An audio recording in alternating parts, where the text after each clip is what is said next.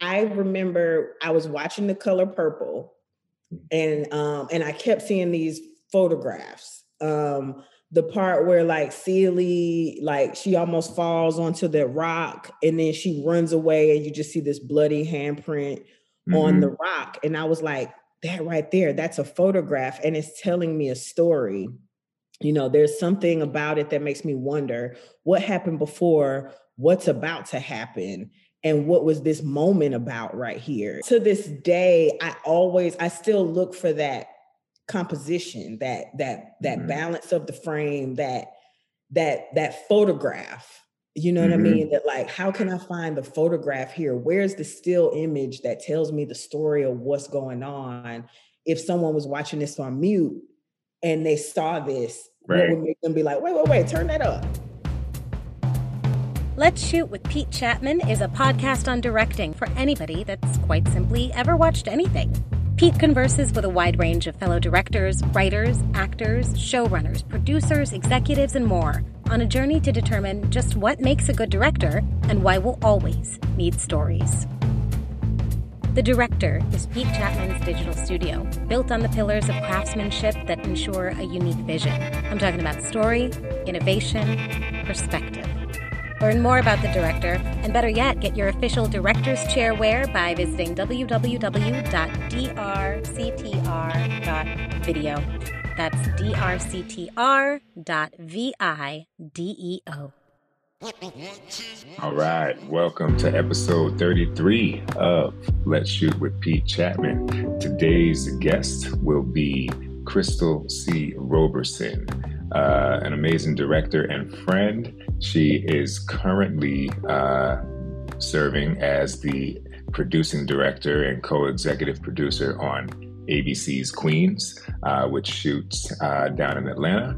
And we have a wonderful conversation about her journey going from uh, photographer and, and just uh, being interested in stories as a as a kid uh, to being a photographer in Georgia to uh, doing people's headshots to being a PA in the industry, a director's assistant, and uh, in what some might call a meteoric rise, but what we all know is the 10 plus year overnight success that it really takes in this game. Uh, she's made quite a transition to directing episodes of All American, uh, Diary of a Future President, the aforementioned Queens, uh, as well as Long Slow Exhale, which we uh, actually were shooting. Uh, she handed the baton to me uh, on episodes that I shot back in uh, July and August of 2021. So we've got a great interview. As always, before we dive in, I'll just catch you up. We have shot two days on uh, episode 102 of Reasonable Doubt, and it's been going quite well. This is the first episode that I'm directing. Um, getting great performances, you know. Uh, can't give you too too much information, but um, what I will say is that it's pretty awesome to be shooting in you know less explored black neighborhoods in LA um, and putting a really interesting lens on the lives of black women and men in uh, in this part of the city. So I know that's pretty vague and cryptic, but um, more to come on that. Uh, what else do we got? What else do we got? Uh, that's pretty much it because I find I'm finding that it's an all inclusive job being a, a producing director. You're involved in obviously directing your own episodes, but you're also involved behind the scenes uh, in prep for the next director. In fact, uh, just this week, Nima Barnett started prep. And so, uh, you know, I'll get my chance to kind of talk with her and answer any questions. And so, um, it's great because you have much more information from which to approach your creative um, strokes with the with the episode. Um, but you are definitely managing a lot more, which is which is the cool challenge. And I think it's a it's a great opportunity because there are things now that I know um, going into production that in a typical scenario I would just be hearing at the end of the telephone line, the at the end of the telephone game, rather. So, Crystal and I will chat about that to some degree, and uh, I hope y'all enjoy. So, without further ado, episode 33 of Let's Shoot with Pete Chatmon, starring Crystal C. Roberson. Roll sound. Speed. The interview. Take one. Tell me about Clarity Jane. Oh, Clarity Jane. What does it mean? Who is it? Like, what is that? Yeah, so so here's the thing. So when I started in film, I started off as a photographer. And mm. I've been taking pictures since high school. And and then I went to college and I was taking pictures of like my friends and a couple of friends' weddings. And I was like the campus photographer. So I started this thing called Crystal Clear Photography. And I have been going by Crystal Clear for you know, a long time. A lot of my close friends just call me Clear.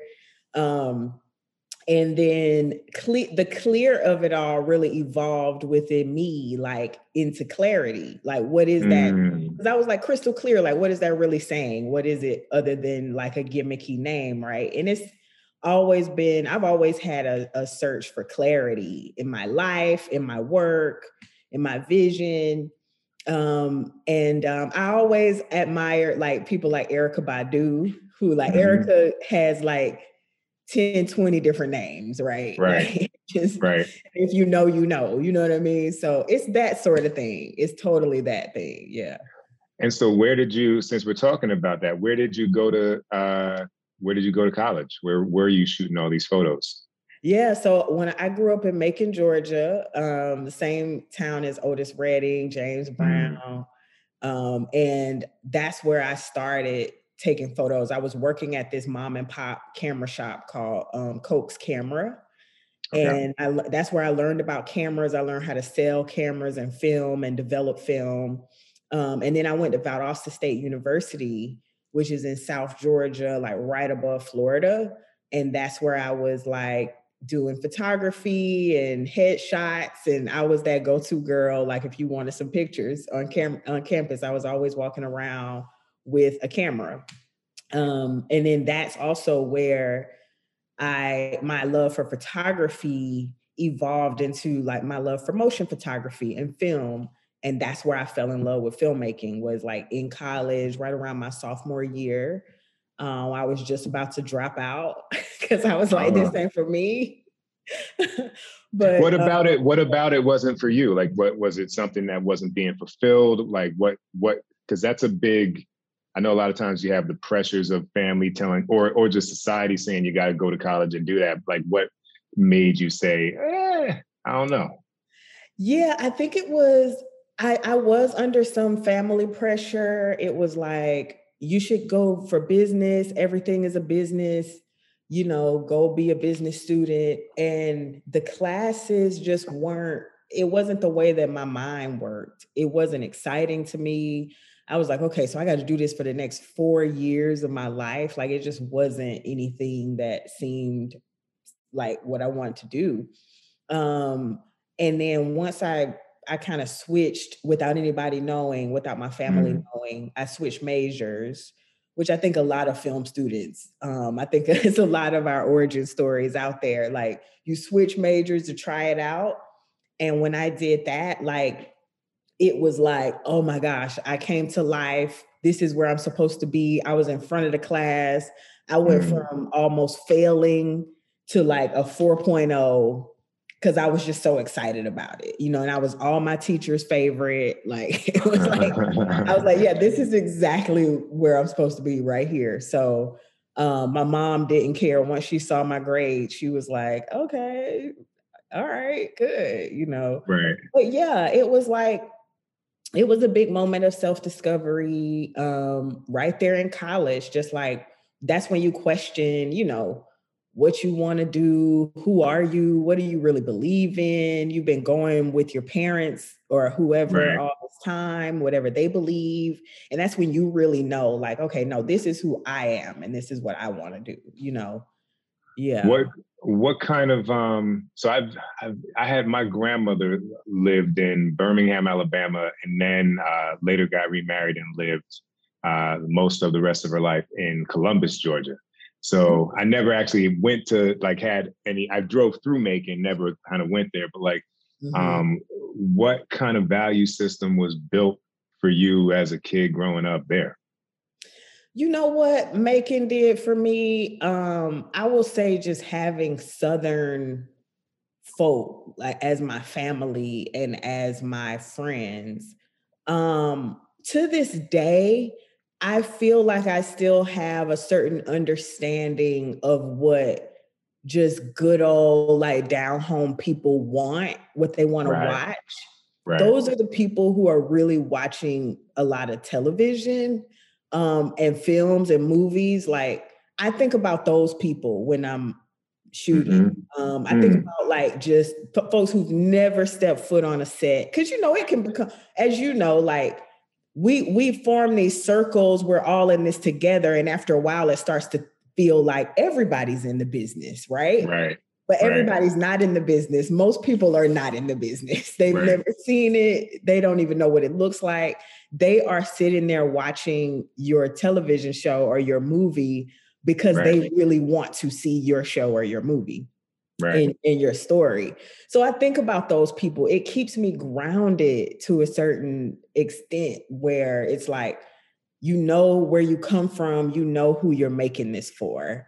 Right. Um, and you understand real people. You know what and I mean? And and there's no judgment, right? Because there's a lot of stuff that like you know, like I'm a I'm a film school guy. Like I'm I'm like, yo, you got that Criterion Collection Kurosawa, you know what I mean? Like, right, but right. you know, whether it's film or TV, like, yeah. Uh, and I'm not casting any aspersions on any shows, but like, there's like a, there are shows that I don't watch, like let's say Blue Bloods, that mm-hmm. are on all day long, and everyone all everywhere is watching it. You know what I mean? Mm-hmm. Or like, you know, even now, like with a with a kid, like we we go to, you know, watch something at the end of the day, and I'm like yeah, I want some shit that's, you know, not going to be too much thinking. You know what I mean? Yeah. Like, I, I, I, yeah. I can look up every now and then, be like, oh, they blew up the car. I get it, you know. Um, and while it's yeah. not my sole taste, like you begin to uh, have an appreciation, like you're talking about, for yeah. the types of content people like.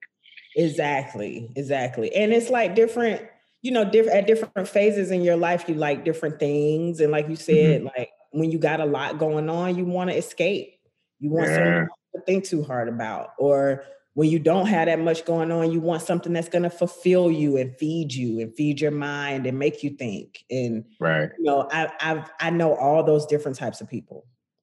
Now it it sounds like with uh, and tell me if I'm if I'm on making it a bit of a stretch here, but let me actually let me not make a stretch. Let me ask a question. Okay, okay. is, is, there is there any part because it sounds like you're very entrepreneurial uh, from an early age with even your photo your photography hustle.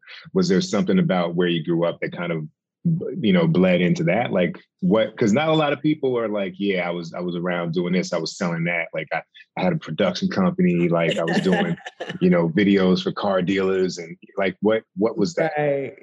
You know what? Honestly, I think it came from the fact that I was from a small town and I had no idea what I was doing and I didn't have anyone to say, hey, here's what you do. So mm-hmm. I think there's a freedom in that. It may seem like a limitation, but there's a freedom in that because then you just start to carve your own path. You start to just do what you think you're supposed to be doing. Right. even if you have no clue what you're doing, um, because there's nobody there to say, this is the way that you do this.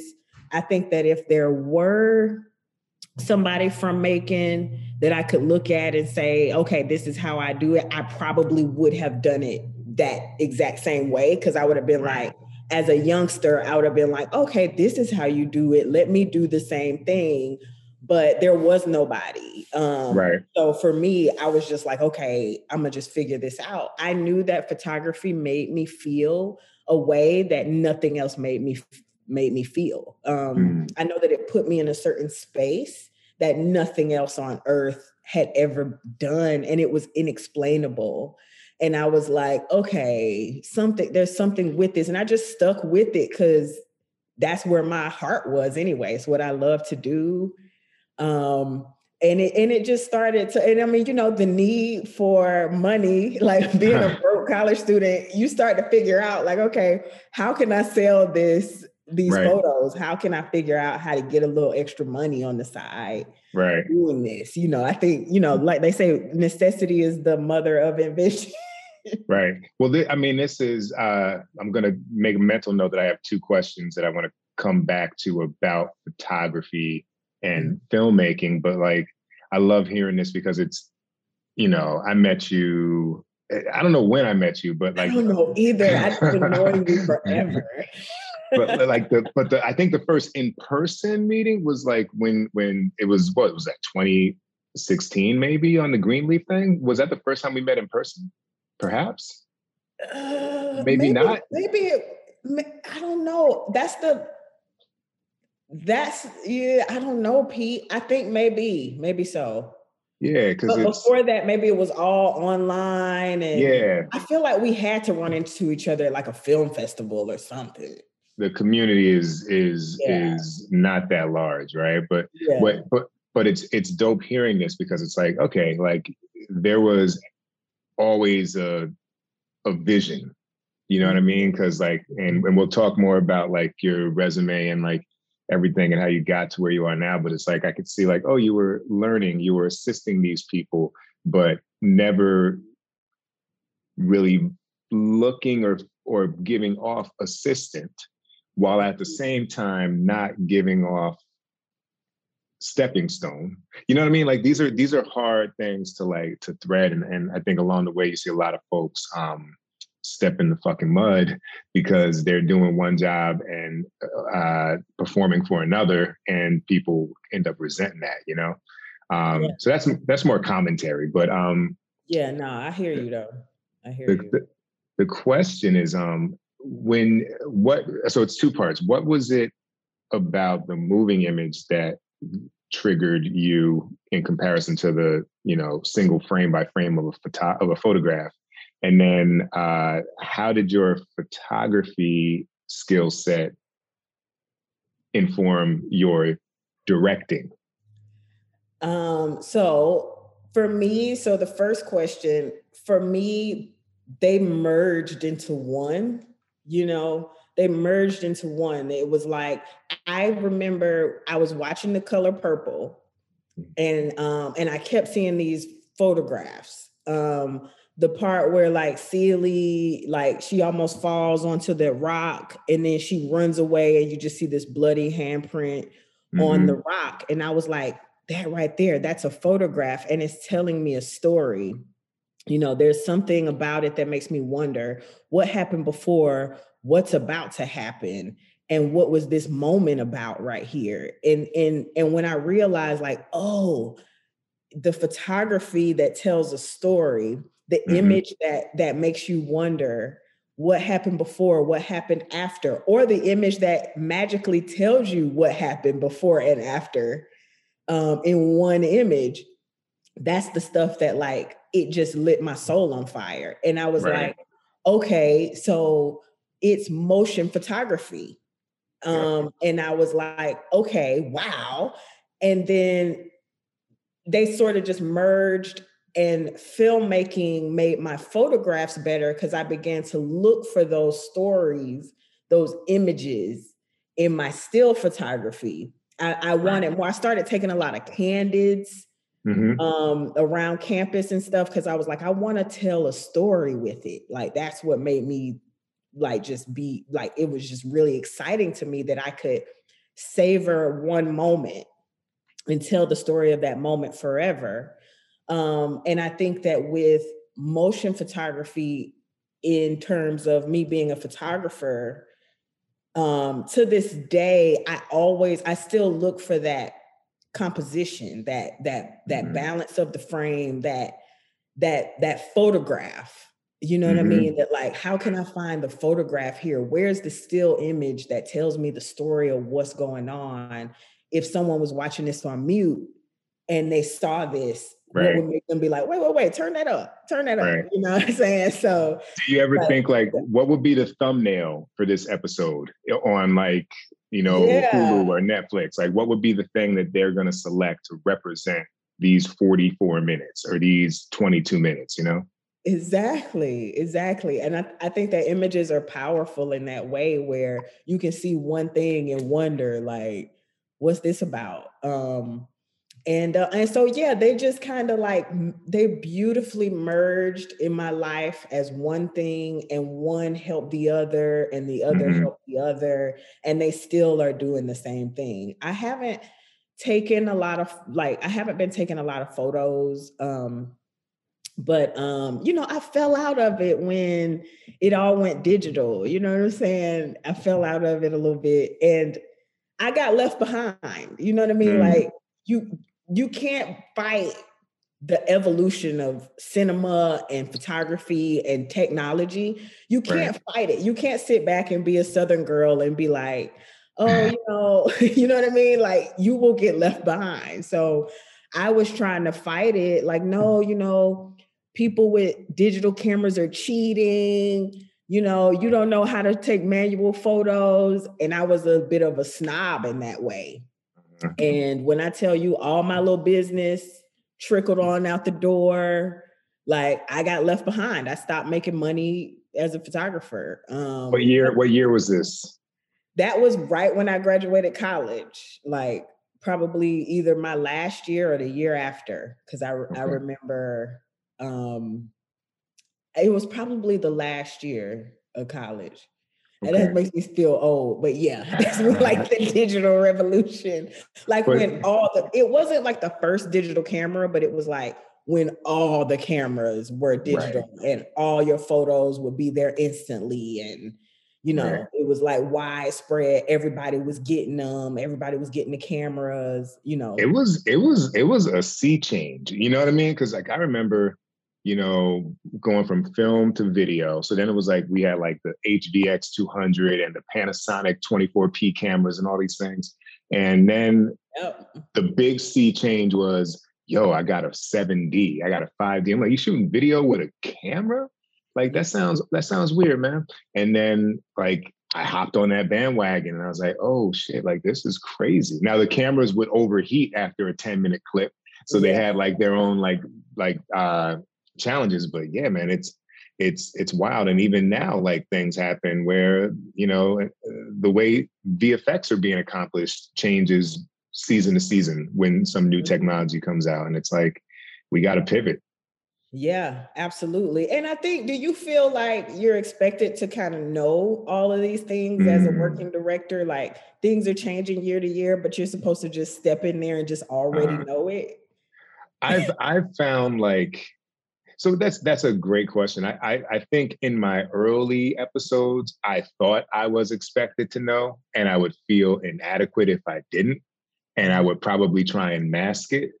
Then I saw like, well, if I'm, I'm not really masking it because because because I got nothing to add to these conversations.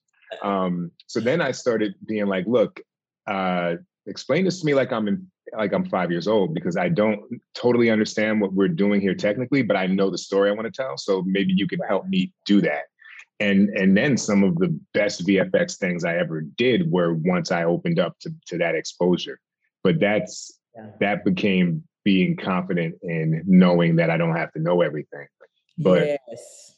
I have found time. That, that comes with time. Mm-hmm. But I, mm-hmm. I do think the more you do know, the more likely ah, damn, I don't even know if I want to say it like that. I was going to say the more likely the vision will be what you intended.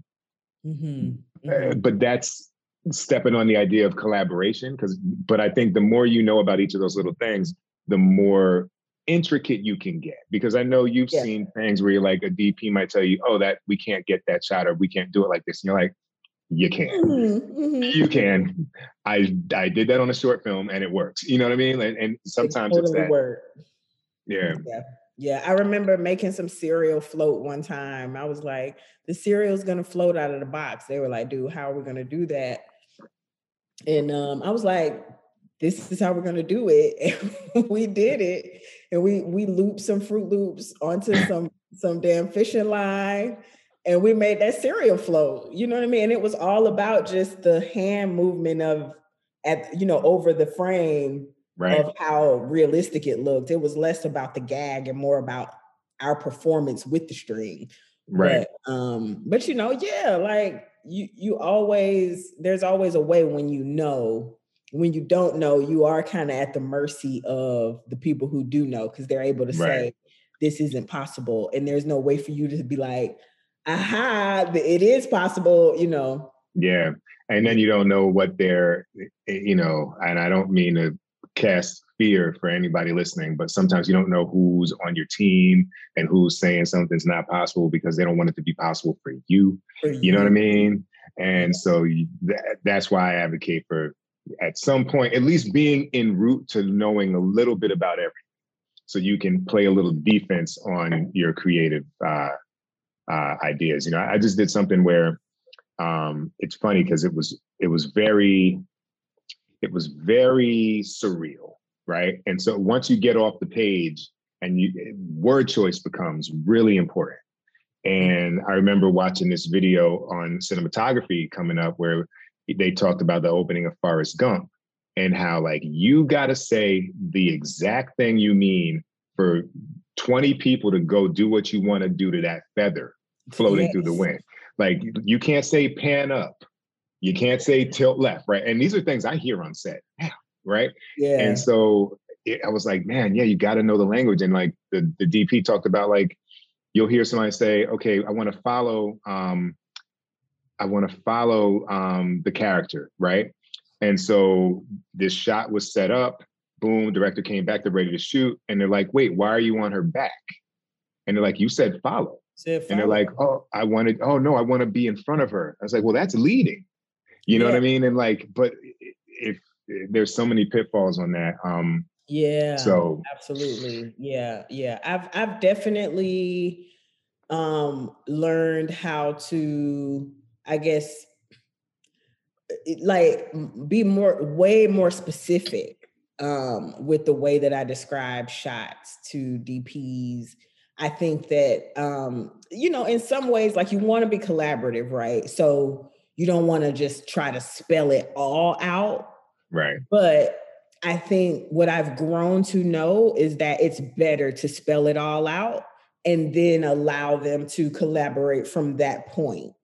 Um, Mhm. because if you try to like leave things open for interpretation, that's what will happen, and then and then your shot going somewhere off the rails. Um, oh yeah, yeah. We gotta we gotta agree that we're making a a five bedroom house Mm-hmm. before you start offering. Well, what if it was a townhouse? Or I'm thinking skyscraper. It's like no Right. five bedroom house. Now collaborate, right? um so let, let's get to the point where you you've made this transition the clients have walked out of the door because uh you were you were a, a, a photography snob and now now you're uh you've got your eye on being behind the camera of the moving image um how did you get to your first episode and don't feel the need to abbreviate that into some like you know, elevator pitch. Like, because I know when people ask me that, I might be like, "Yo, you ready?" Because I'm about to tell you a 11 year journey. But like, I asked the question to find out like how you would relay that that that path. um okay i will say it's not an elevator pitch but for my brain it's three different it's in three different sections right or th- three different layers on one layer which was the real me i crystal was always making short films like no Mhm. matter how horrible they were i would get with my i was i was a production assistant for a little while before I became an assistant.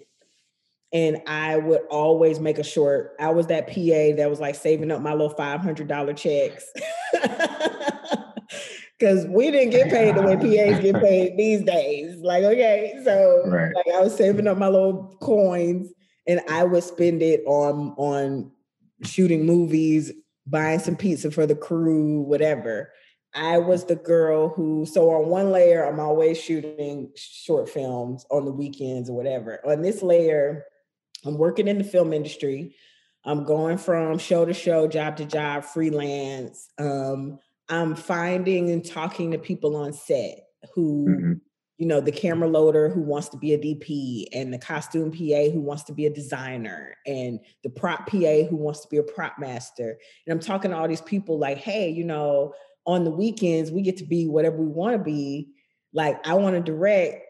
Do you want to be my DP? Do you want to be my costume designer? And then before I knew it, I had all hands on deck. Like yeah let's do it. Let's make shorts on the weekends. And it would be different crews. I did have one dp ross shebek who um, shout out to ross. He mm-hmm. did dp a lot of my early early shorts a lot of the bad ones the like just you know and so i was i was shooting shorts I was working as a PA in the industry. I became an assistant in the industry, and when and I, I, assisted for probably too long. I assisted for a very long time, but now you assisted directors. I assisted directors. Yeah, directors. Okay. Sometimes, every now and then, I would get like a showrunner or a writer or a producer, but most for the most part, it was directors. Um, mm-hmm. I was working when I became an assistant. I was actually working with Rob Hardy and Will Packer at Rainforest Films. I was their mm-hmm. executive assistant.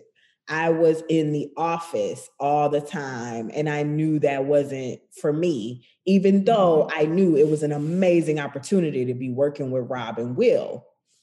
And so, but it got to that point where I had to talk with them, and I was like, hey, I have to get back on set. Like, that's that's where I belong.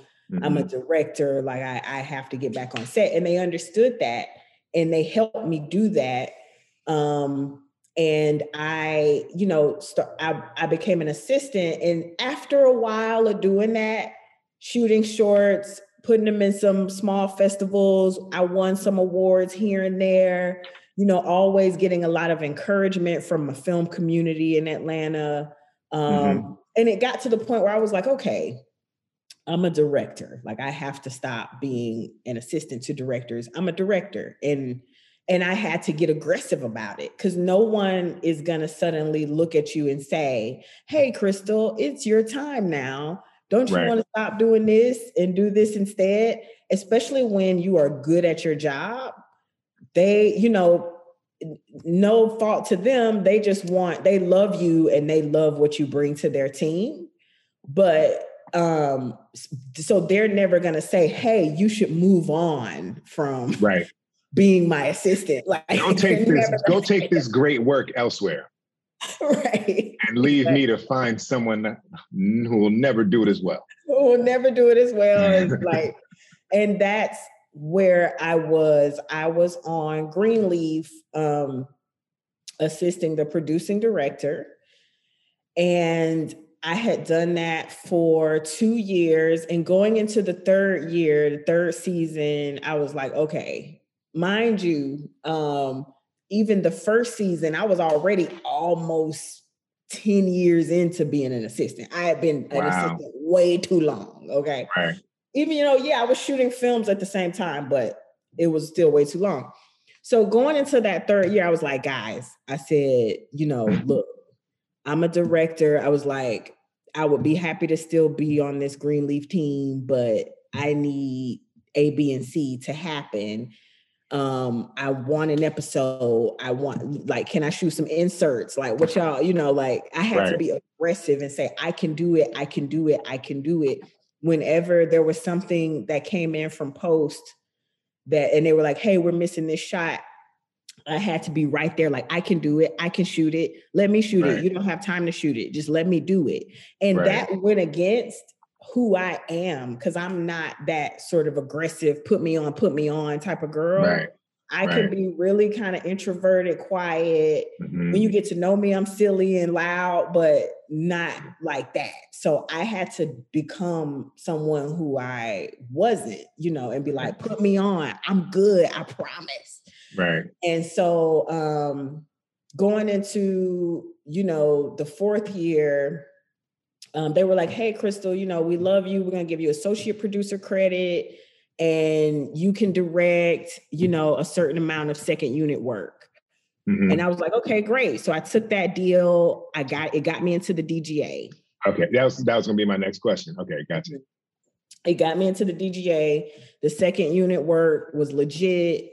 And then now coming into the last season, the fourth season, I was able to say, okay, I'm a DGA director. Mm-hmm. Um, I'm not an assistant. If you guys want me to work on Greenleaf, you're gonna have to hire me to direct an episode. Right. And I was like, I have another offer. So, you know, y'all need to think fast. I had no other offers. right. Right. I love it. And when you say if y'all want me to work on Greenleaf, was this stepping back from the assistant position or I will and uh, so I'll step back and I'll only stay if I do an episode or I leave altogether and there's no nothing. It was it I knew that I I I could not be a director and an assistant at the same time. I right. could not be the assistant who suddenly was able to direct an episode and then jump back into assistant. Right. I knew that I had to leave the assistant hat behind and be the director who I know that I am. And I had to say all or nothing. I had to say, you either let me direct or I'm I'm not a part of the family at all and I'm gonna go on elsewhere. Right. And um, and you know, they they were always on my team in terms of like wanting to see me succeed. So it wasn't, you know, it didn't get to that point where it was like, look, I'm about to, you know, it was really just like all in love. Hey guys, you know, this is what I want to do. I have other offers on the table. I would love to remain a part of this family. I love you guys. Um, but you know, I got to move on. You know, I got to move, move on up. Um, so that worked out well, and um, they brought me back to do another episode, and it was perfect, Pete, because it was like it's it was literally like coming off the bench, like from yeah. your home team. Like yeah. these are people who I've been working with for years, and they were like all super happy for me. And you know, it was like coming off the home bench. You know what I mean? And I and I got out there, and I literally has have been working back to back ever since. You know, right. Now, man, I, I got so many questions. First, congratulations on on all of the success and what is most uh, impressive is just your commitment to it over such a long period of time. Because as you talk about, I couldn't be an assistant for, I've been 10 years in the game. Like I did the opposite where I, I stayed out of the industry and mm-hmm. I was just making things because I was like, I just need a job where I can think about it from 901 to 459 and there's nothing else that I have to do from five until nine the next morning you yeah. know and yeah. uh and and that was kind of like what is the the actor's waiter version for a director you know what i mean yeah um and i was i was not even adjacent to the industry i just wasn't even in it you know what i mean um but you were always in it to i guess to me to the people who knew you because you were always doing something film related you know and I yeah. know you were like in New York and you were you were teaching and you were doing things, but it I never felt like you were not in the industry. yeah, that's that's interesting. I well yeah. here's here's the key. I never got paid for doing my job as a director for like 20 years. So wow. anything you ever saw me do was me doing it. You know what I mean? And or and if I did get paid, like like raising money for the first feature, you know, uh, for a seven year journey, I paid myself $15,000. So mm-hmm. do the math. You know what I mean? Right. Um, right. Hi, this is Geeta Gandbhir, the executive producer and director of the HBO series Black and Missing, and you're listening to Let's Shoot with Pete Chatmon. Transitions, a director's journey and motivational handbook, is Pete Chatmon's book from Michael Wiese Productions. What started in 1993 has been a marathon of persistence and creative pivots, transitioning from indie filmmaker to teaching at NYU's acclaimed film school, to running a production company, to directing television and commercials, and ultimately eyeing a return to the feature films that gave him his start. A mixture of how to, self help, and inspiration, this book is for any person targeting a successful career in the creative arts. Transitions a director's journey and motivational handbook from Michael Wiese Productions. So I want to backtrack a little bit. In your time as an assistant, being so close to the process, knowing that you knew what to do and had what it takes, what were maybe, I don't know, the top three things that you saw where you were like, that is gonna get you, you know, talked about as as a director. That's gonna keep you from getting invited back. You know, what are what are the things that you saw that you might even be able to share to people listening there? They're like, yo, don't do this. Oh my goodness, there's so many things. Um, so many things. I mean, you know, TV and film is different. So we'll say TV, right? Because TV mm-hmm. is where the guest directors live. Um, and over the years, is what I've seen is um the thing is, is like most of the time, you know, you come into this crew that's already been established. Every these people are a family. Mm-hmm. And you're coming in and they, there's a whole big picture of this whole season of this show that these people have been working at for like five to six months. And then you come in and you're all and you're gonna be there for seven days or eight days or whatever. Right. And um it's it's it's the directors who do not understand that you are the guest and these people are the family. They are the blood, sweat, and tears of the show. They're the ones who have been sacrificing and like going through relationship issues and shit, mm-hmm. trying to mm-hmm. keep this job for months on end. They're the people who have been literally on set every day, Monday right. to Friday, 12, 14, 16 hours for months yeah. So when you come in, you have to respect that. You have to speak to these people, say thank you. You have to res- you have to show them a level of respect. And it doesn't mean that you can't get what you want and say what you want and say what you mean. Because at the end of the day, like get your shot, you know, shoot your shit, like Rob Hardy mm-hmm. said. Right. But like you can't just come in like, hey, I'm the director, you do what I say, and I don't have to say hello, good morning, thank you, and good night. I don't have to say any of that because I'm the director. Like these people will work extra slow. They will, most of them go out for beers with the producers or whatever, you know, mm-hmm. pre-COVID or whatever. But either way, right. they will trash your name. Like, yeah, right. this this guy, I don't really like this new guy, or I don't really like this girl. She's this new director, you know, she's just da, da, da and and so I try my best to like when I and I'm I can't be I'm not an overly nicey nicey to everybody. Like mm-hmm. I'm not fake with it, but I make sure that that they know that I see them and that I respect them. And that like in the mornings, like I may not know you, but I'm gonna always say, Hey, good morning. Hey, how y'all doing? Hey, what's happening? Happy Monday, happy Friday. Because just that little bit helps. Like these people been working their asses off. You know what I'm saying? Yeah. Like they're about ready to strike. Like right. you gotta come in there and be happy and be thankful. like, you know, oh, that's so, so true.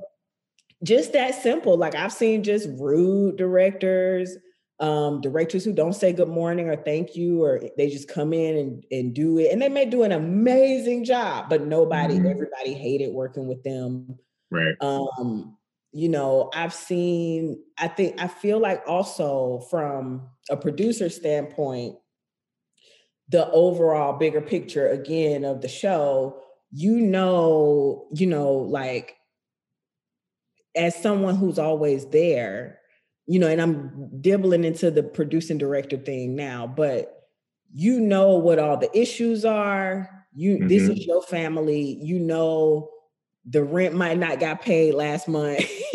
you know, right. y'all barely made the rent this month. And then you got this, you got this new director who comes in like, well, I don't give a shit about the rent. This is right. the shot I want, and this is the this is the location that I want, and whatever. And that's another way to not get asked back. Um, yeah, it's not necessarily that you have to completely just compromise on everything but you do have to take into account that these people are have been producing a show for months before you got there and they're going to have to produce that show for months after you leave and mm-hmm. if you come in and fuck shit up you know, part of my French, but it's like mm. you that no matter what the amazing job that you do, after you're gone and we're stuck there with like scheduling issues because you didn't right. make your days or like you know budget issues now we got to take this from this next director because you went $200000 over on this location or whatever the case may be that's what's going to rattle around in people's right. brains after you leave not like oh my god his that one shot though that he got or that episode right was great. It's going to be like, damn, okay, now we're $200,000 over. Let's see how we can recoup that with this. And then we got to figure out the schedule for that. It's a whole nother, you know. And, and for four thing. weeks after you left as director, they still are experiencing your, the yes. wake of what you left behind. Sometimes and, it goes on for months. Right, like after you right. leave, that trickle, that domino effect ended right. up messing up like you did episode two and now we're on episode five and we're still dealing with the shit because because right. things have to go somewhere everything right. has to go somewhere else you know right you can't well, just create space and time you know i've i've seen that you know and i don't and i i don't always know how those issues arose but i've definitely gotten places where it's like oh i'm i'm now paying for the the, the sins of my father. You know what i mean? Like uh, and that exactly. father was in episode two. Um, well let let's talk about this pivot now to producing director. Um, you are co-ep and producing director on queens on abc um, I am super interested in this uh, combo, as I told you, because I'm in a very similar situation, actually the exact same one, where um, you know I'm producing director. I know. Thank you for for this show, Reasonable Doubt for Hulu. Um, the pilot on this one's directed by Kerry Washington. The pilot on Queens was directed by Tim Story, mm-hmm. and so here you are now, right, coming into this family um, and you are uh, kind of not at the head of the table, but you're you're there when everybody's left and gone to bed, and you're talking with other, you know, uh, yep. stakeholders in the kitchen as you clean up the meal.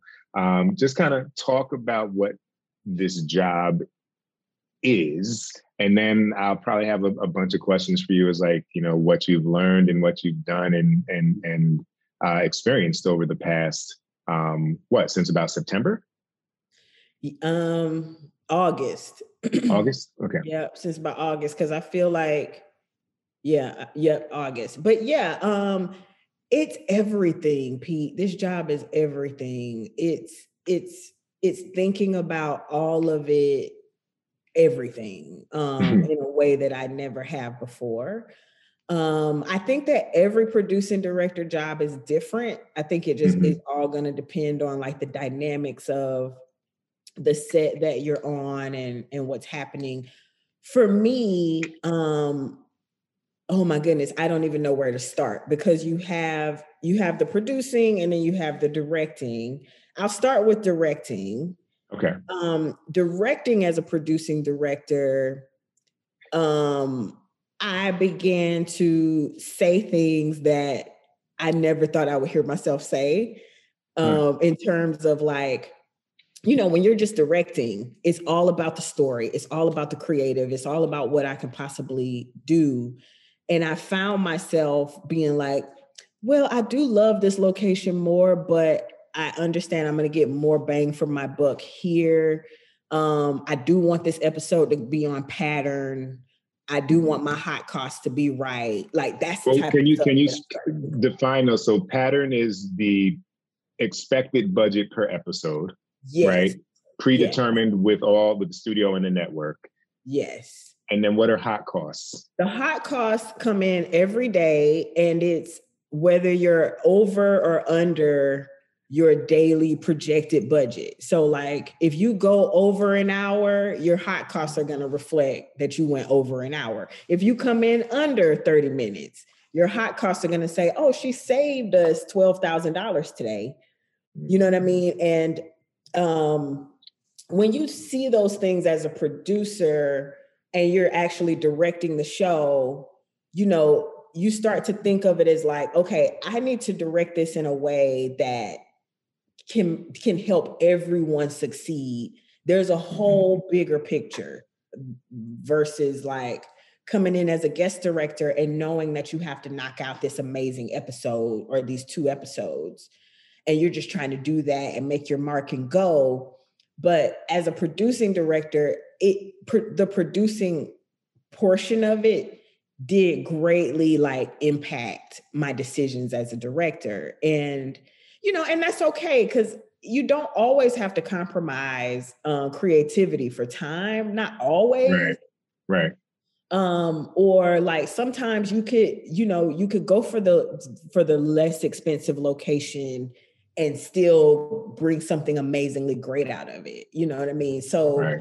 it's it's not always like oh you know i had to sacrifice but you know the directing portion of it you you are keeping it in mind um the overall like issues that are happening with your show. Because your your producing partners are there like hey we're over budget here or hey we have this problem or hey this actor whatever the case is um, and are they looking to you to then have some kind of um, diplomatic conversation with the current director about how to not continue these overages or how to not continue these uh, this coverage that is not maybe in in line with what we want? And then i'm, I'm firing so many questions at you and then like how much oh, of that is even like on the dp like is it the dp's job to protect the look? Or if the look is off in a particular scene do you have to be like yo that's not how we shoot that? Like who where does who swoops in yeah well a lot of different people sometimes swoop in, but the the the what I will say is usually a DP on a TV show, you know, like they're just gonna shoot it the way that they the the, the way that you shoot it, the way that the show looks. Mm-hmm. And a good DP is not just gonna let you go completely off the rails and do something right. that's not the show. Um, so that's a good thing. So I don't have to worry about that too much. What I mainly have to worry about is when I, you know, I'm thinking about time, I know we can't go over 12, 13 hours max. Mm-hmm. And when I start to see the way that a director is rehearsing a scene and you start to see that the blocking is may get a little cumbersome mm-hmm. like this is going to take an extra setup that's going to be an extra 45 minutes are you sure you can you have time for this? It's those those to me those are the hardest conversations to have because I am a director so I understand like their need to be creative and and mm-hmm. free. But I'm also I have to keep things on track. So it's like you know it's about knowing the right time to step in. And for me it's after rehearsal is over um sometimes it's beforehand but for me, it's after I see what they're gonna do, and if I have mm-hmm. anything, any pressing question that I'm like, "You sure you want her to come in from over there?" Because you know that's gonna add an extra 45 minute setup. Just uh-huh. making sure, uh-huh. like, you, you know, would it be the same if she came in from the other door? Like, what's your reason? And if the director is very passionate about, like, no, she has to come in from this door because this is the way, that, and I set up the whole act, and it's like, okay, cool, you know, and then you just try to figure out other ways to make sure that they have all the time that they need. Um, but having those tough conversations is a part of the job of like, okay, you know, if you go in for this overhead crane shot, you're probably going to lose a setup in your next right. scene because you you're running out of time. You right. know what I mean? Yeah, it's it, you know, and it's. Have you found any diplomacy tricks? You know, because like is are you asking in that fashion? Like are you sure you want to do something or like or or what's your plan? Like you know what i mean? Like it's, it's tough because director they they they know the shit right? They know what you they already know what you're trying to say. So right. i try to be as straightforward as possible because like right. if i try to i feel like if i try to dance around it is right. going to be like, what, Crystal? What are you trying to say to me? Right. So I, I think I just go in straight and be like, hey, so um, I notice you have her coming in from over there. I know that's going to be at least an extra hour, just straight right. up. You know what I mean? Right. So I'm just trying to. And sometimes they have a plan, like, well, actually, I'm not going to cover that, or I only need one size on this, or I'm only going to Mm-hmm. grab this in the wide shot. Then you know what they're thinking. Because Right. guess what? Your boss, like the the bigger producer, is gonna come along when shit is running late and be like, "What's happening? What's going on? What's he doing? What's she doing?" Right. Then you Right. you have to be able to say, "Oh, you know, once she turns around, it's gonna go quick because she only has one size and da da da." So so you have to discuss the plan with your director when you see that something might take way too long than it needs to take. You have to at Mhm. least see like so I know, so you know, are are you doing two sizes on everybody? This is a five person scene at a dinner table. Like I noticed you did two sizes on her. Do you need two sizes on every character? Like you have to know this stuff. And if they Yeah. need it, they need it. Like I don't like to cut their their coverage, you know, per Right. se, unless it's just really something that's unnecessary. But like um but like if they need it they need it but at least you know what it is that they need and you can try Right. to participate on how to help them you know get it Are you requiring them to provide you with a, a plan, whether blocking or shot list, or are you, or is the show kind of finding this out on the day? yeah i some directors like i had one director who gave me a shot list before her episode um but i don't find that that is necessarily always better Mhm. Um, I think that I like directors who can think on their feet on the day because Mhm. sometimes stuff just happens in the morning. A, an actor was late, or a wig got left at home, or whatever the case right, is. right, right. And then you still have to get in there and figure out, like, okay, how are we going to make this day? This took longer than we expected. Yeah. Um, and sometimes I feel like those directors um, kind of fare better than the directors who had it all planned out. Because Right. the ones who had it all planned out to a T, they're less likely to deviate from that plan. And it's Mm-hmm. like, well, this is the way that I saw this scene, and this is the way that it has to go. And it's like, I understand that, but you got 30 minutes. So Right. what you gonna do? You know what I mean? Like I, you know, so it's it's tough. But yeah, I don't I don't have anyone do any shot lists or anything. I will like if there's a big scene, like you know, usually in these episodic scripts, there's Mhm. One dinner party, or there's Right. like the part where the, they get into the car accident, or there's the part where the the boat blows up. I always right. talk to them about like their big, you know, scene or anything that's that I know. It's like, so what's your plan for that? Like, how you feeling about it? You know, is there anything I can do? You know, just to see like what they're thinking, give them a Mm-hmm. But I mainly just talk to the directors about. I like to talk to them about the actors and how the actors like to work mm-hmm. because I feel like that's a bit of a shortcut. Like, don't Yeah. you know why send them in there and let them figure it out? Like, just let them know, hey, this actor loves to do their coverage second. This Right. actor is this way, and you know, just I like to just give them tips on how to kind of skip stuff they don't have to figure out themselves and take more time or you Right.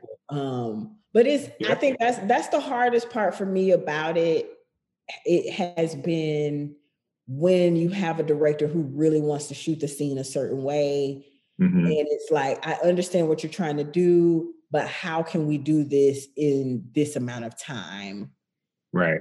um you know so Yeah, it's it's sometimes- interesting because I I've I've found that I've had uh increasingly I've been I've been met with prep calendars that tell me I have a shot list meeting on a particular day. oh yeah yeah yeah You know, and and I'm like, okay, that's cool.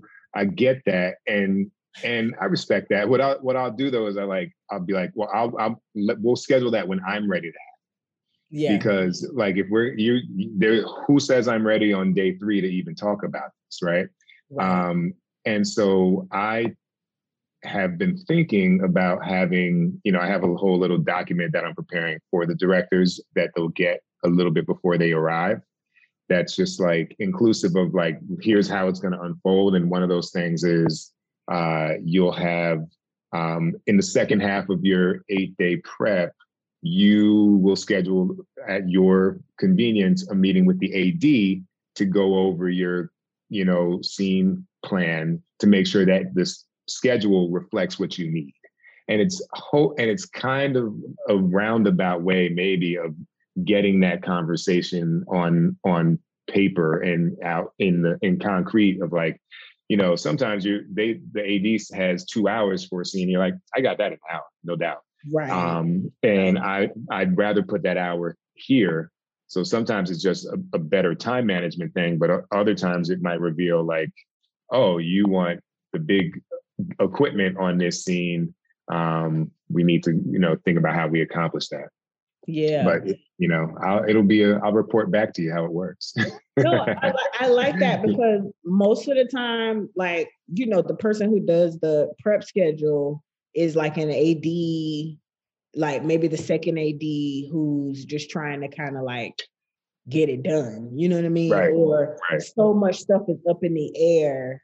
And it's like, okay, I'm just gonna put these meetings on the schedule and they'll just get moved around. And I think that as long as like when I think that your directors will respond well to that because they know somebody somewhere thinking about it, thinking about my Mhm. process right. And Right. not just throwing me in in here like okay meeting meeting meeting meeting meeting you know Right. someone is there to think about my process and i think that's been my one of my favorite things about being a producing director is being there for the directors and letting them Right. know like hey i'm here i'm thinking about your process um, i got your back like there was um to be to be specific um there was one particular scene with a character and it was audio only it was like they were they were expressing something on the news but we were never to see this character. We were only going to hear him. And they had it scheduled for post production and um i was like hey i talked to the director. I was like do you want to be a part of don't you want to be a part of this like voice? You know i know it's all audio but do you want to be a part of that? And she was like absolutely. You Right. know it's still a character who's emoting something in a scene on Right. my episode and like if if you leave it up to post production to do it it's going to be like okay we got good levels you know what i mean Right. right. Right. you know so i made sure that she was going to be a part of that and um you know as a director i see that like wait this is over here the director needs to know that but as a producer or as someone who has so much going on you might not even look Right. see or care you know Right. You make a Um, good point though. Like there's so much, you know, like you get you get your prep schedule sometimes and uh, it's clearly been thought out, but sometimes you'll see like one of the names is wrong and it's the previous director because there is a sense of plug and play to keep the assembly line moving and someone is at some point in the day just updating the document. Yeah, exactly. And it's like, you know, to have you, to have us there to protect that director's experience is great. Um, What is so that's for your kind of personal um, experience directing. You have these other things that kind of uh, are top of mind that might not have been um, as much before. You're navigating um, uh, that collaboration with the shooting director to get through this process and um, kind of make it work for production, but also make it work for them. What Mhm. is it like if I'm, uh, if you can speak briefly, like to, I'm hired, I'm I'm doing episode 113 as an example. I show up in prep. What's it like with you? Like, what do you do for that prepping director? Um, and I guess like, uh, really, what's your day like? Because I, I, I assume you're in a van, but then you got to get back to the stage and you got to go. It's a pivotal scene, so you got to have you got to be there in Video Village. You know what I mean? Like, what does it look like when you have so many hats on? you you look busy you look busy you know there's always something to do there's always somewhere to go um, even if you're directing that day if you're directing a second unit or if you have a whole day that you got to do if there's another unit shooting you need to go and be present um, you're expected to be there what i realize is that depending on the dynamics of your show Um, and more than likely, this will be you because if your pilot director or the person doing the first episode is one person and you're a different person, that person is going to leave and you'll be there. And depending on if your showrunner is on the ground all the time, if the producers are on the ground all the time, that's one thing.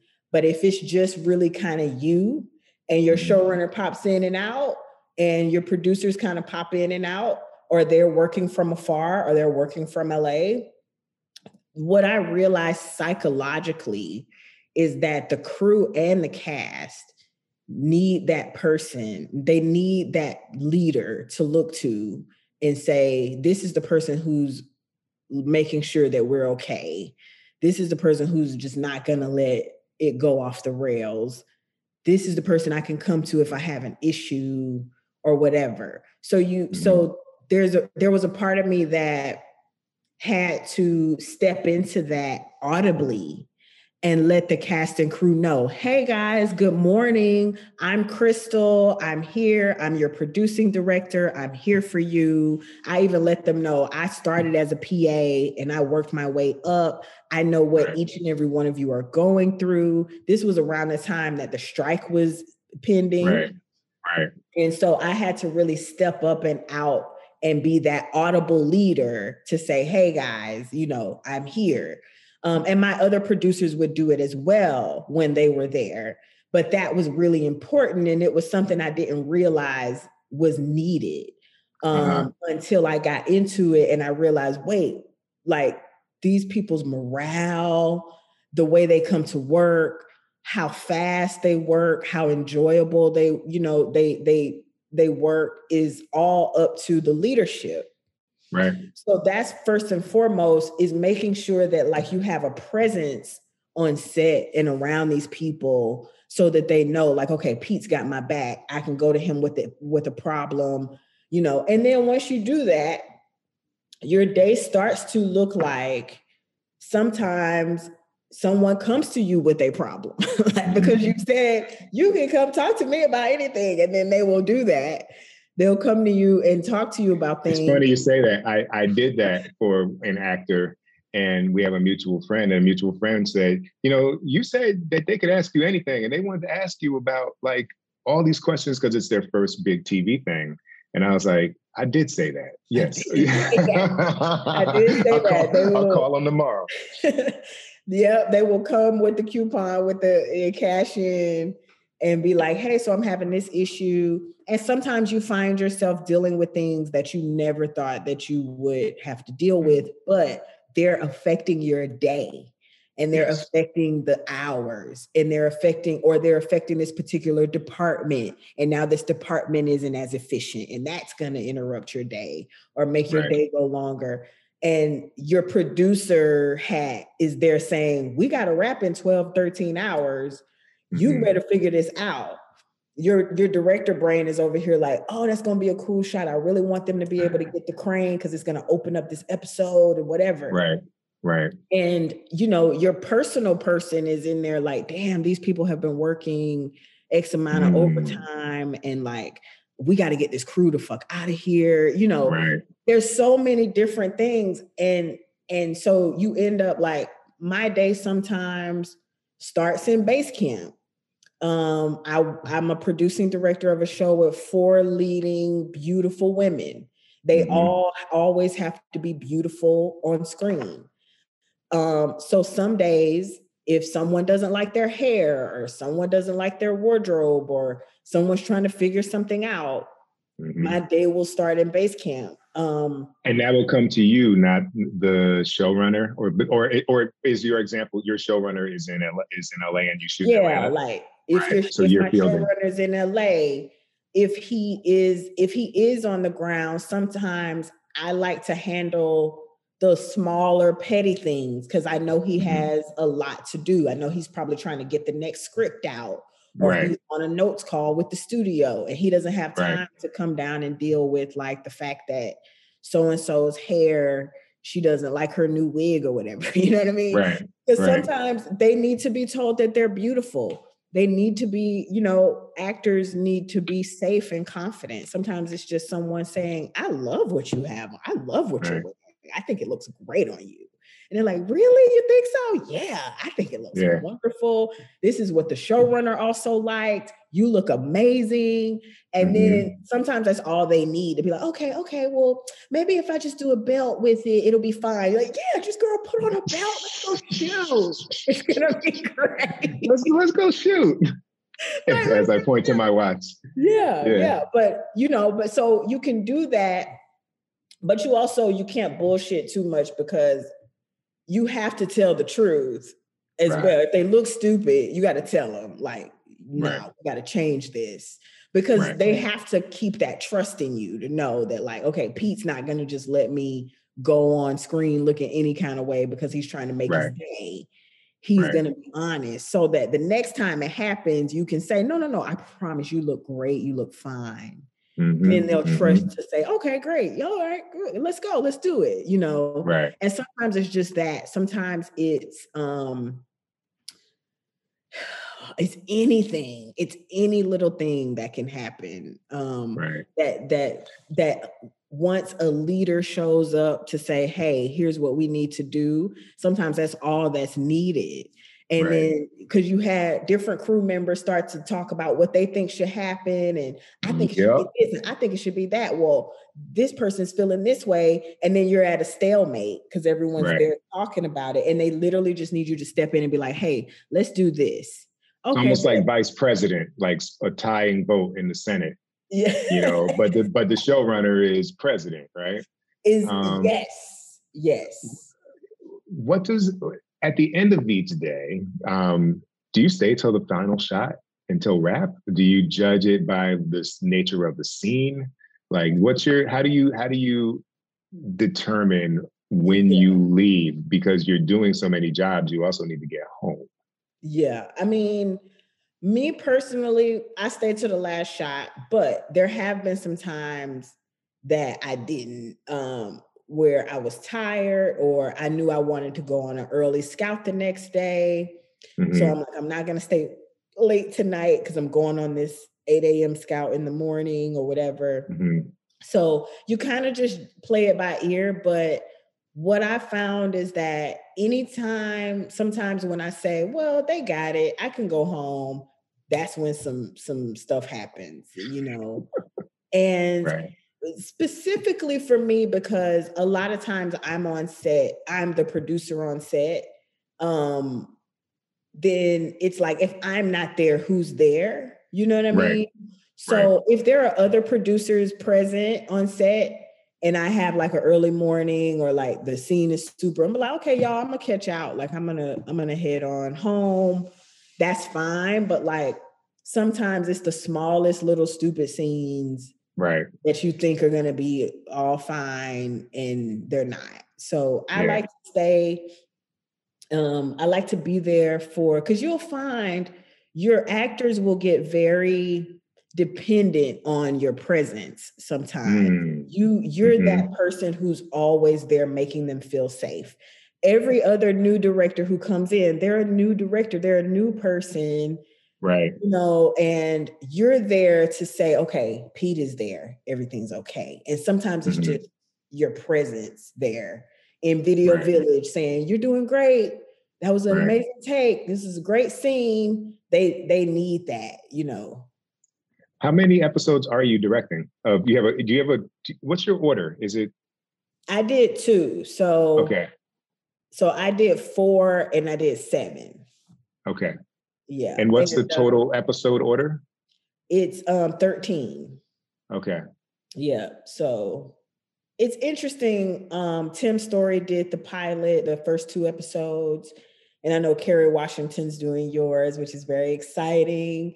Um, so that's also interesting because some producing directors are the pilot directors or the first. Right.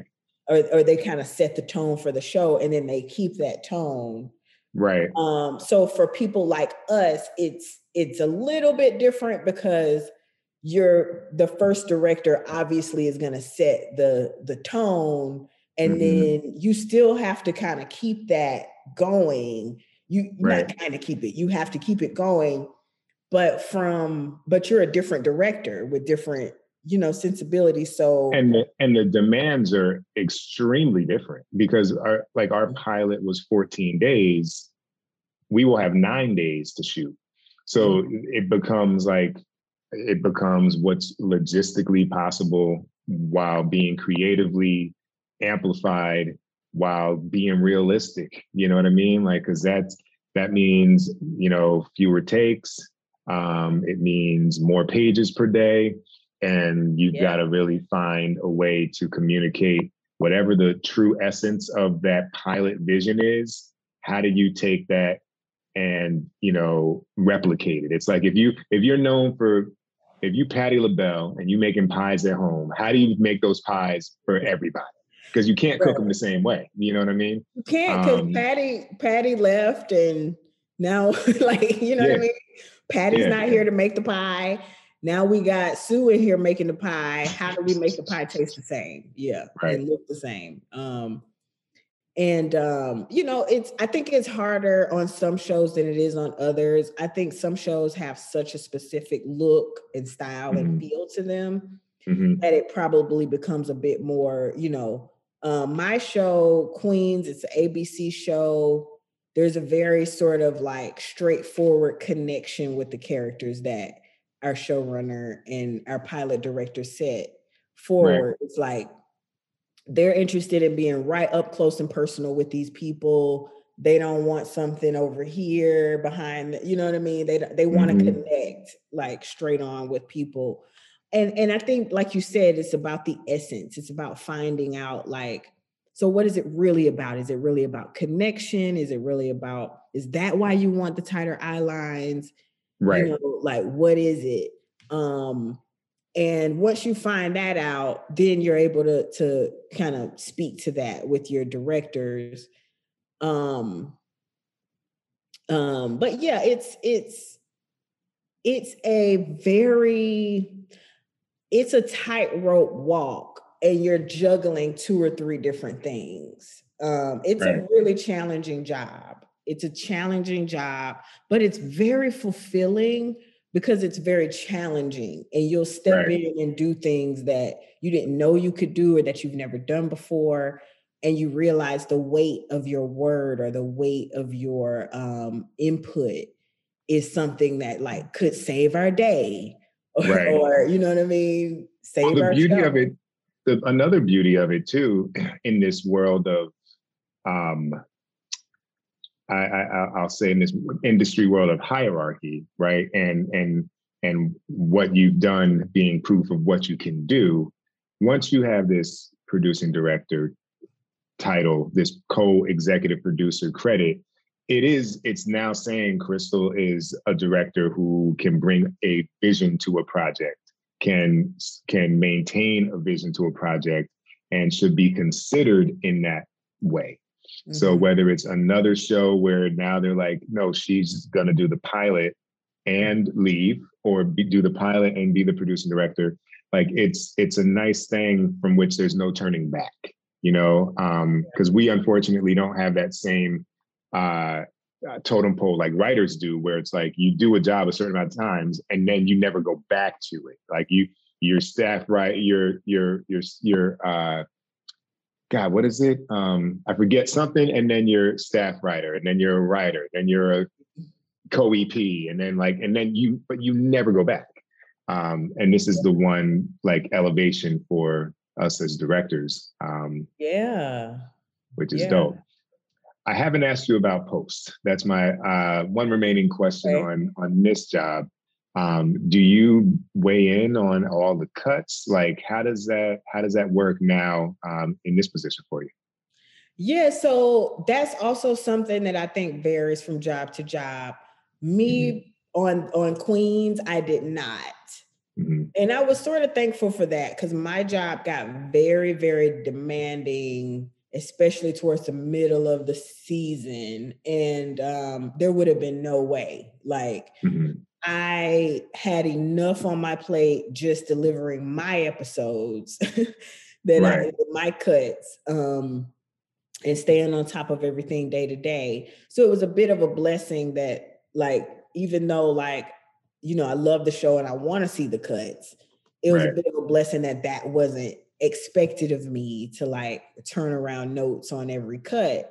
Um, my showrunner and my lead producer, executive producer, were heavily are heavily involved in that. And that's great because it's like the showrunner gets what he wants you know what I mean? And you don't have to right. worry about like a difference in opinion or anything. Um, however, I have worked with producing directors before where that solely fell on them and mm-hmm. they were always in post, always doing cuts all the time. Um, right and you know they would just do it um, as often as possible it would literally be like okay while we do this setup i'm gonna run to the trailer watch a little bit of this cut um, right. and assistant is there typing your notes out and you're right. just able to say like hey trim this do that um, so i have seen and it's re- it gets to be really really really busy for people right. like producing directors who do post Right. Um, but yeah, but I didn't have to do that on on this show. Thank you. Okay. so, so uh, two-folded question. What's next for you? Um, if you can specifically talk about it, and or like, what are you looking to do next? You know, because uh, it seems like you're a woman who pivots and elevates and moves on to the things that are are that that she's passionate about. Like, how would you answer those two questions? Thank you, Pete that's exactly what I that's exactly who I am. Like I'm always looking for that thing that's to fulfill me creatively, mentally, all of that. And um, I think that what I really want to do next, um, I definitely want to do a feature film. Um, TV has kind of worn me out a little bit. It gets to be a lot of work, as you know. Um, mm-hmm going from show to show, traveling, always um, relearning new crews and new people. It was great working on Queens um, mm-hmm. because it's my family, and then I know, you know, I know these people. But just going from show to show to show, I'm kind of like, mm, I would love to see something through from beginning to end as a director visually. I would love to do that. I, you know, I want to I want to shoot cinematic um, things. I want to shoot very creative things. When I when I first started doing shorts, most of my shorts, if not most of them, 90% of them were sci-fi, experimental, quirky, you know, and I feel mm-hmm. like I haven't had a chance to really express that voice as right. a professional director yet because I've been in television so I need to do that. I'm going to have to um, right. express myself, you know, at some point. Um, so I'm excited about that. And I'm also a writer. Um, I have a couple of things in development um, that have been in development for a while. So pro- hopefully this year you'll start to see those things come to the forefront because we've been working on them for so long. Um, right. So I'm also excited about that. I'm just a storyteller at the end of the day. And as long as I can tell like great stories, some be somewhere telling some good stories, I'm good. You know what I mean? So, but I I do want to kind of like I I don't want to burn myself out. So I think finding that balance mm-hmm. between mm-hmm. um writing and choose being a little bit more choosy about the projects that I choose to direct yeah. I have to do that, you know, for myself, is, sanity, everything. This is the time. That was that was like the, the first pivot for me, which was okay, like it looks like people want to hire me year year after year. Now I need to be more discerning about the things that I actually really want to do. Um, and then also I started going directly at people like, I want to direct for your show. Can I have a meeting? Um, nice. and and uh, a lot of last year's work was was just that for three shows. Like what I was really amped to do. Um, but then yeah, it's like you gotta you gotta manage the time because it, it'll have you all over the country and it'll have you up every day and you know Yep. We, and we, and your family will never see you. Your loved ones right. will never talk to you. Um, right. but your bank account will look nice. Right. But you know, it's that. And and then right. before you know it, you know, you have to like, you know, because it's like I was getting momentum. I was getting momentum. And it's like, okay, we got momentum. Now I have to steer this thing in the direction right. that I want it to go. I can't just let it go right and right. see where right. I end up. You know, it's like be honest with, I would just say like you have to be honest with yourself about what you really want to do. Because if you're trying to do this for the rest of your life, mm-hmm. you can't just fake it forever. You can't you can't do something you're not that interested in forever because after it, right. it it's too right. hard. It takes too right. long and too much. Right. So like get on the track on the road that you really want to be on so that you can go that next 20 years 30 right. years in the game you know front loaded with with getting there and 10 years as an assistant or 15 years doing stuff unpaid but then mm-hmm. you have a have a have an end target um so the, the last the, the final thing is i like to ask what three things uh what three qualities do you think are necessary to make it in this industry? Uh, and then the final question is what would you tell your younger self? Um, okay, so three things. I would say, look, my old mentor, rest is rest in peace, um, Fred Morris. Um, he was a Jewish guy. He used to tell me uh, to have chutzpah, Mm. And like that's the first thing that came to my head was chutzpah.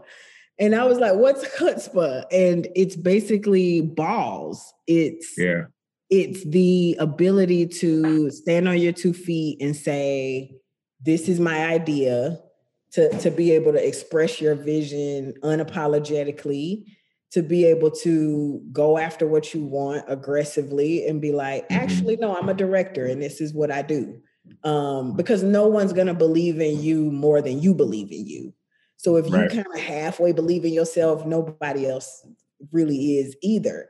Um, so I would say that's probably the first thing. You got to be brave and like face like face failure, face like the possibility that like you could mess up your whole career and like uh in like one decision.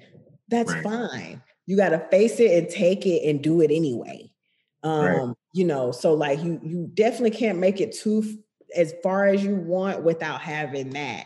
And I would say um, you know, just persistence um over the long course of it cuz I think that sometimes people think like it's a quick thing. I can get rich overnight, or all you got to mm-hmm. do is shoot a film, and then these people did it and it's like, yeah, great. It's great for those people. But what if your journey is 10 years or 15 or 20 or 25? Right.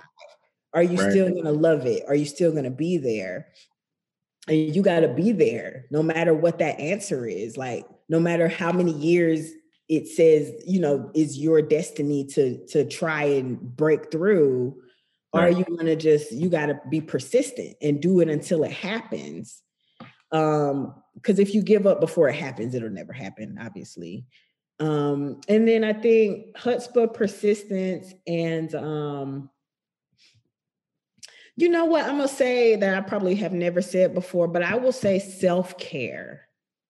I will say self-care. I think that if you can take care, know how to take care of yourself, right. you can make it in this business. I think that you have to mentally take care of yourself you you have to physically eat the right things so that you can mm-hmm. withstand those long hours so that your brain isn't foggy so that you can you know express your ideas in a clear and concise way so that people know what to do um, if you're like half drunk half high really unhealthy you know right. barely able to make it through the day or even mentally if you're still holding on to old baggage and now you don't trust yourself and you're not confident in your ideas or whatever the case is you got to clear all of that shit up and you have to really focus on a, a portion of your life that is dedicated to taking care of yourself um, yourself is what is going to go out here and do all these amazing things.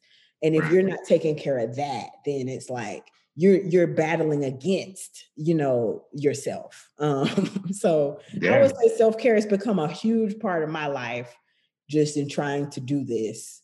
Um and i don't think i would have made it had i not taken mm. certain steps to become you know better mentally emotionally physically spiritually um you know and i think a lot of times people don't think that that's a big part of the job but it is it totally right. is and there will come a point when you will be forced to reckon with how important it is. So figure it out early, people. Yeah. Don't figure it out now. Yeah, figure it out now. Yeah. Um, yeah. Well, this has been an absolute pleasure. Thank you, Crystal, for yeah, hopping on to the pod. It's a long time coming. We were talking about doing this. Uh, well, this will air, I guess, in 2022. We were talking about doing this early in 2021. 2021. Yeah.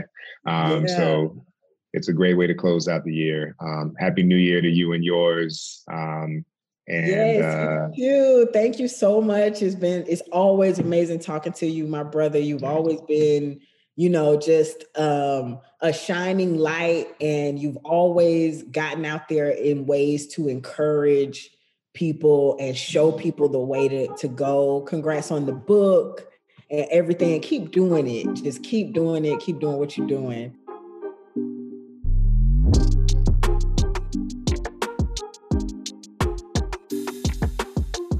What's up, people? This is Pete Chatmon. Follow me on Instagram and on Twitter via at Pete Chatmon.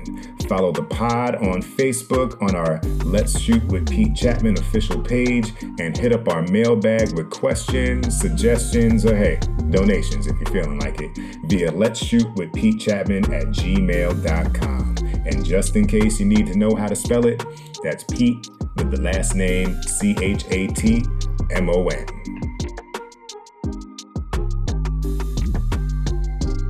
And thank you all for tuning in to episode 33 of Let's Shoot with Pete Chatmon. That, of course, was Crystal C. Roberson. Hope you enjoyed the conversation. Next week, we will have the indomitable Kelly Edwards. Uh, her book, The Executive Chair, uh, from Michael Wiese Productions, is available. And it is a writer's guide to TV series development and uh, so we get into we get into the into the weeds with that. Um, also, Kelly's been a mentor of mine. She ran the HBO All Access program uh, that I was in in 2016, and uh, you know we get to chop it up and then see how things have been over the past uh, couple years with what she's been doing. So, hope you all enjoy. As always, stay safe, spread love, and keep creating.